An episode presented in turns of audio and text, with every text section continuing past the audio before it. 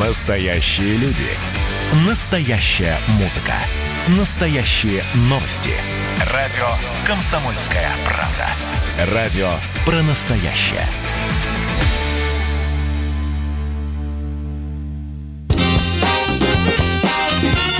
Был бы повод. Здравствуйте, я Михаил Антонов, и эта программа «Был бы повод». 23 июля на календаре и рассказ о событиях, которые происходили в этот день, но в разные годы, ждет вас в сегодняшней передаче. 1874 год, 23 июля. Русский электротехник Александр Ладынин получает патент, или, как тогда говорили, привилегию на лампу накаливания.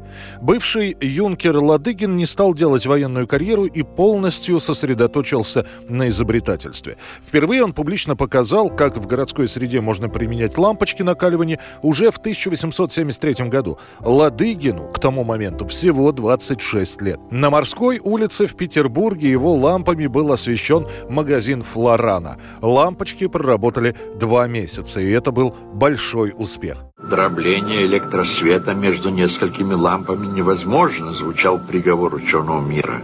Ладыгин этому приговору не поверил. Задумался и первым в мире выкачал из стеклянной колбы воздух, а затем взял и поместил туда стержень накаливания. Изобретение Ладыгина было запатентовано в нескольких европейских странах. Петербургская академия наук присудила ему в том 1874 году Ломоносовскую премию. А в конце года было создано Товарищество электрического освещения «Ладыгин и компания», Однако на этом радостные события заканчиваются. Изобретение на всех уровнях признают нужным, но финансовой поддержки и необходимого количества помощников первооткрыватель так и не получил. Компания вскоре обанкротилась, не хватило денег даже на американский патент, который в результате был утерян за гроши.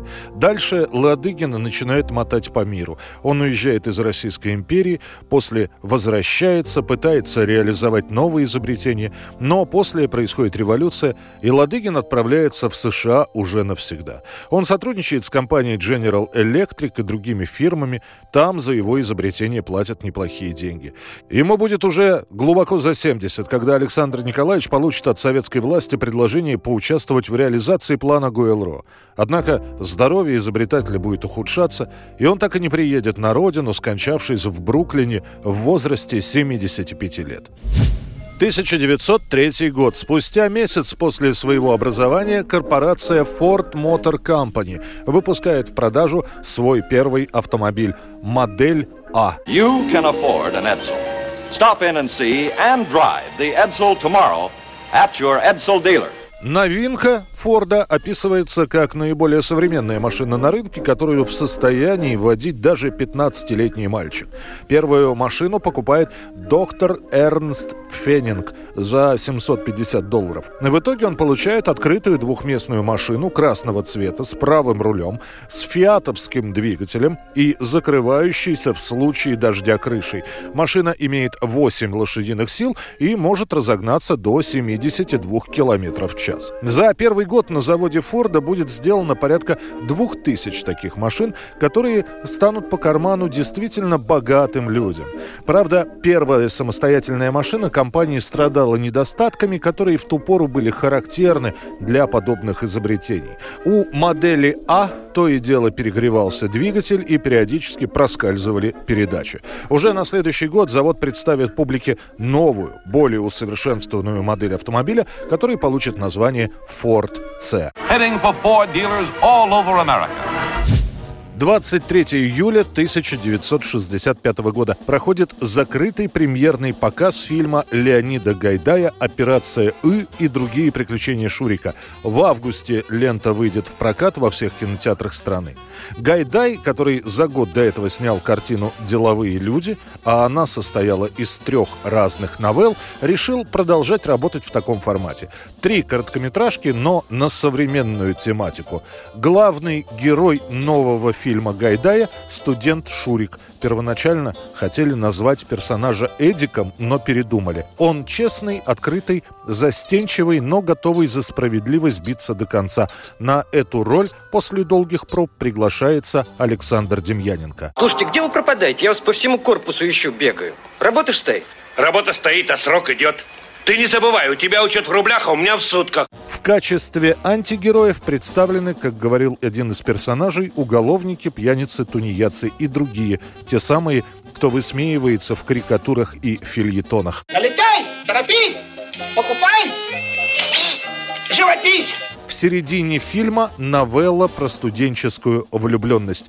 Зрители воспринимают новую комедию на ура. Некоторые посещают операцию «И» несколько раз. Фразы из картины уходят в народ. Где бабуля?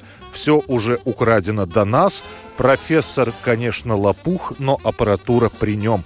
Во дворах под гитару разучивается псевдоблатная песня «Постой, паровоз». Я к маменьке родной с последним приветом спешу показаться на глаза.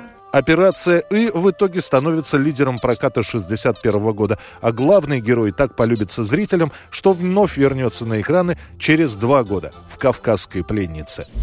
1985 год, 23 июля. На боевое дежурство поставлены ракеты «Тополь». Первыми «Тополями» оснащается 14-я ракетная дивизия под Йошкар-Олой.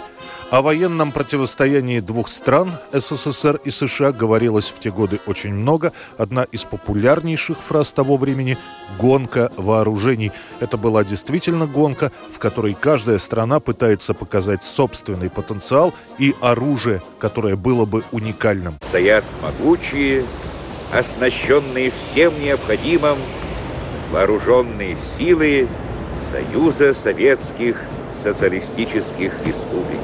Еще в 1975 году в Московском институте теплотехники под руководством генерального конструктора Александра Надирадзе начинается разработка проекта стратегического мобильного комплекса с трехступенчатой межконтинентальной баллистической ракетой «Тополь». Была задача создать легкую ракету, которую можно было бы оперативно перемещать и не менее оперативно готовить к пуску.